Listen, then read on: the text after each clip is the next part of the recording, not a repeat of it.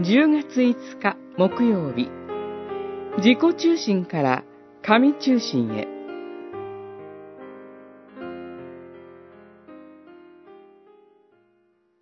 肉の技は明らかです。それは、寛因、わいせつ、公職、偶像礼拝、魔術、敵意、争い、そねみ、怒り、利己心、不和、仲間争い、妬み、泥酔、主演、その他、この類のものです。ガラテヤの信徒への手紙、五章、十九節から二十一節。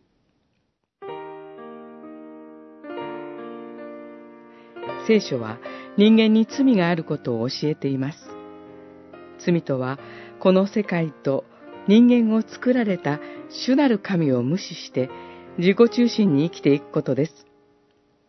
自己中心的な生き方は、神を無視するだけではなく、他の人をも無視することになります。自己中心とは、自分の思いを絶対化することです。自分を神とすることと言ってもよいでしょう。このように、自分の思いを絶対化すると、他の人を愛したり、敬ったりすることができなくなってしまいます。つまり、罪とは、神と人を愛せないことなのです。聖書は、この自己中心の罪に支配された生き方を、肉の技と呼んでいます。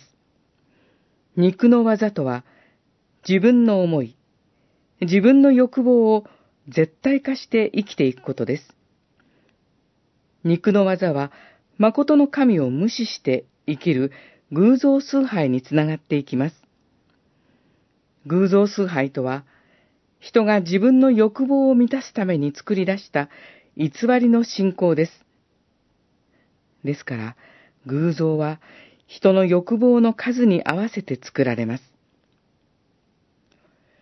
主イエスは、自分を捨て、自分の十字架を背負って私に従いなさい、と招かれます。